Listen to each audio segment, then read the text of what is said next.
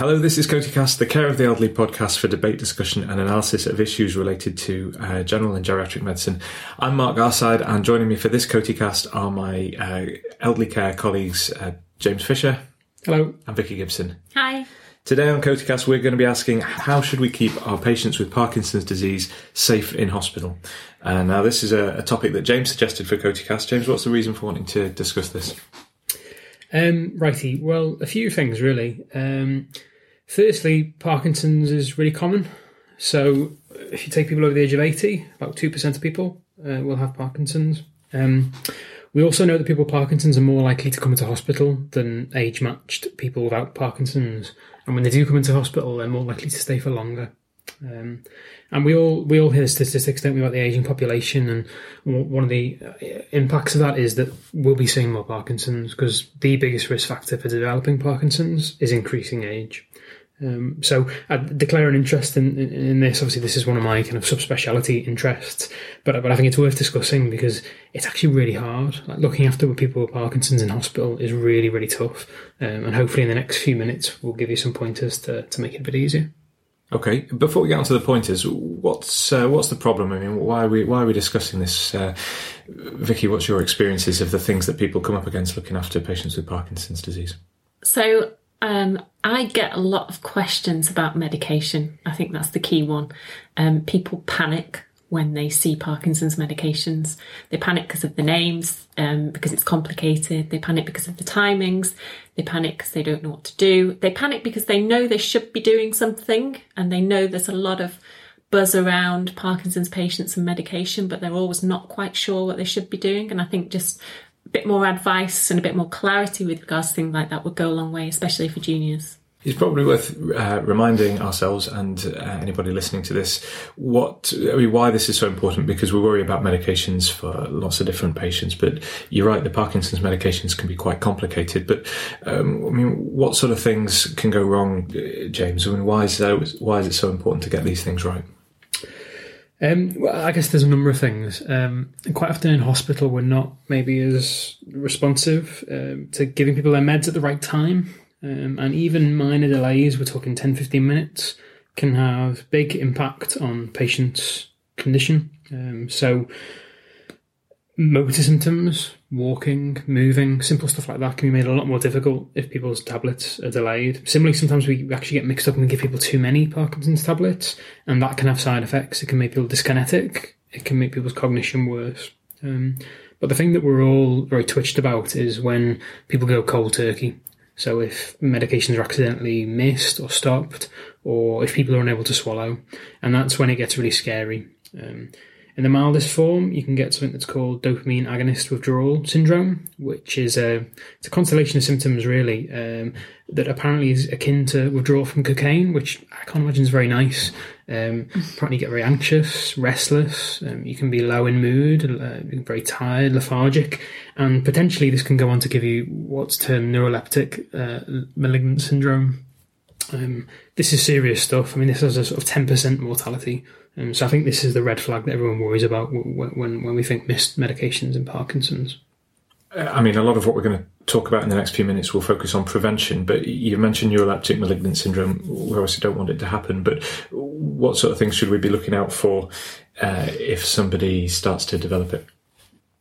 Um, so think of this if you see someone with Parkinson's who's incredibly stiff, incredibly rigid, who, when you look at the Cardex, they've not had their PD meds for a long, long time.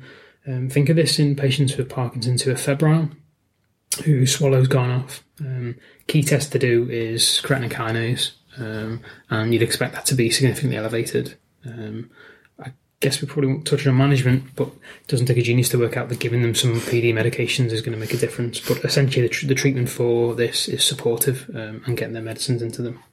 I think from a practical point of view, I think it's sometimes a lot more difficult now because we have all the electronic prescribing um, to notice that medications are missing and to actually prescribe them at the right time. So we just have to be extra careful that the patients are actually getting the medicines they've been prescribed. So double check, um, check with the nurses, check on the electronic cardex and make sure you prescribe them at the right times rather than just say QDS as it comes up on the chart. Mm. I think there's a big argument to be made as well for involving the patients and their carers, um, and we probably all have a bit of room to uh, improve on, on this front. Um, but and I know that you feel quite strongly about this, don't you, James? But uh, a lot of the time, you take patients who are on complicated medication regimes, who either themselves or with the help of their family are managing quite well, and we sort of take it out of their hands when they they're actually the experts rather than us. Um, so, uh, I mean, have you had an experience dealing with that, or how you'd go about sorting that out? Yeah, so we're very good at doing this with diabetic patients now. There's a lot of um, of a drive towards doing that for them managing their own insulin, but we don't do it so much for Parkinson's patients, and I'm not quite sure why. And I think we have to acknowledge that, you know, are we being ageist sometimes? Are we thinking that people don't understand what they, they do? And actually, Parkinson's patients have very, very good awareness of, of when they need to take their medication. Will often tell you. And I think just listening to them, um, listening to what they're saying, listening to what their families are saying, really paying attention to that.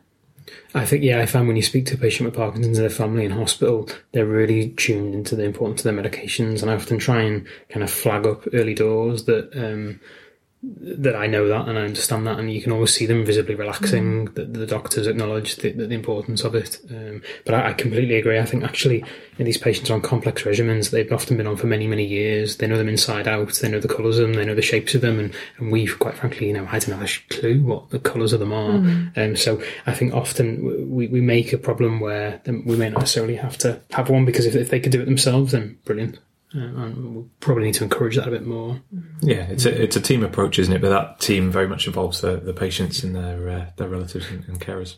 What I would say is, if if you are stuck with a handful of Parkinson's tablets and you're trying to desperately work out which is which, um, we had a bit of a Twitter um, shout out before of uh, help and advice in this area, and uh, we got a great re- resource. Um, it was tweeted by at uh, underscore nmay, um, and it's from Parkinson's UK, and it's a PDF of basically all the Parkinson's tablets you could ever dream of, and their names, their generic names, their doses, and also little pictures of them. So if you if you find the tablet down the back of the settee of, or down the back of a chair on the floor, you can work out using that what exactly it is. So I'd really recommend that. And if you want a hard copy of it, you can actually order them for free from the Parkinson's UK website. Uh, we'll put a link to that in the show notes as well, so you should just be able to click on the link and see what it is we're talking about.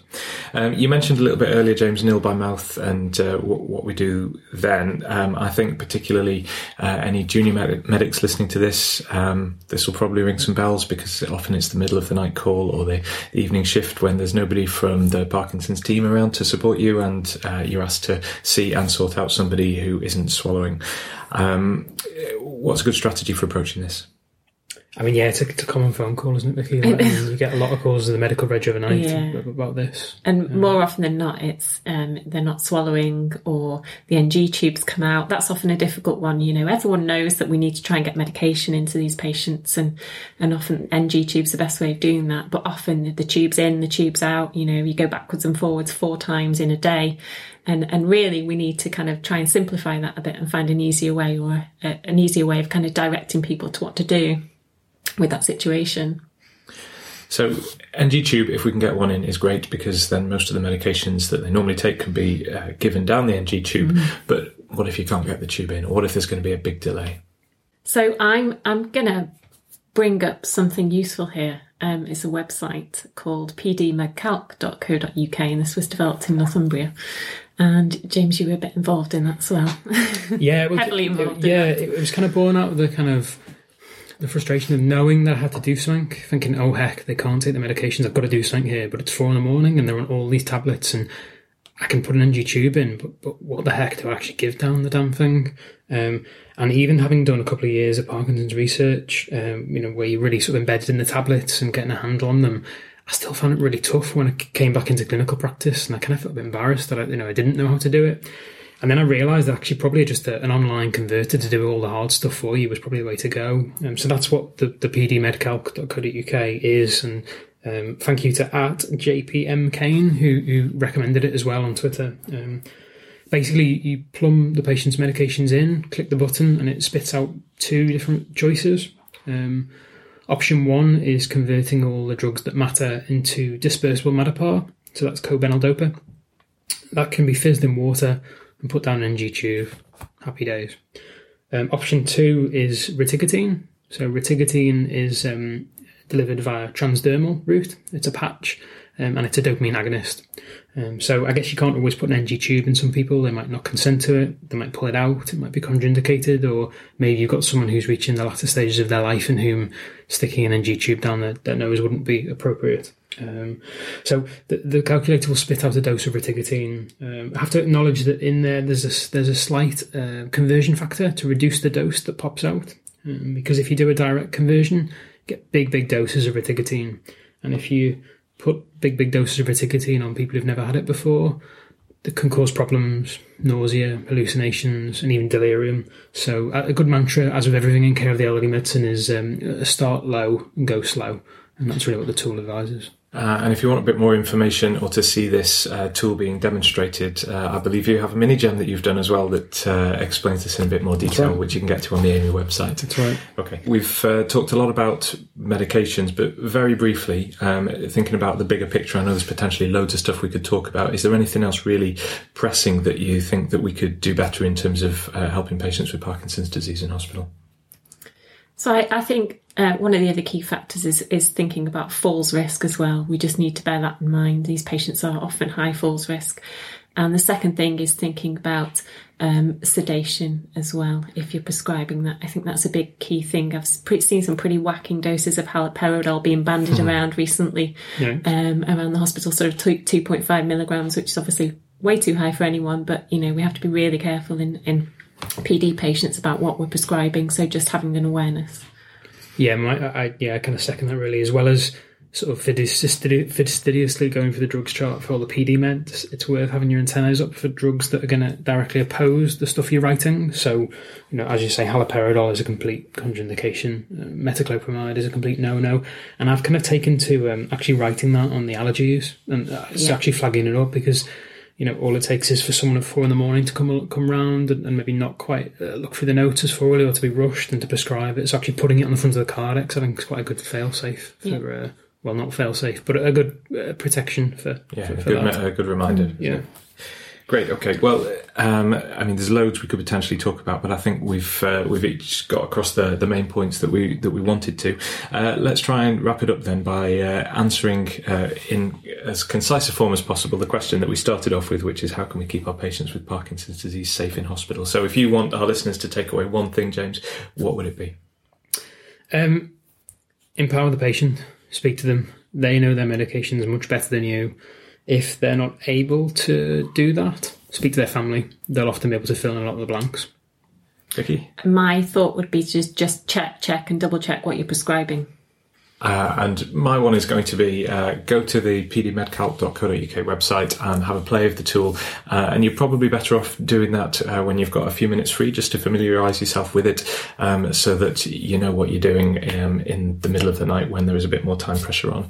Um, and we're also going to put a link in the uh, show notes to a paper that was published a couple of years ago in the um, Journal of the Royal College of Physicians of Edinburgh um, about this very topic, um, managing patients uh, with Parkinson's disease in hospital, um, which is not too lengthy. It's very concise, very focused, very practical, and well worth a read. Uh, so that's all we've got time for today. You can continue to, the discussion with us uh, on Twitter uh, using the hashtag CotEcast. Uh, the show notes, as I say, will be on our website along with lots of other e-learning resources, which is aeme.org.uk. Um, thanks to my guests, James Fisher and Vicky Gibson. Thanks. Bye for now. And see you next time. Bye.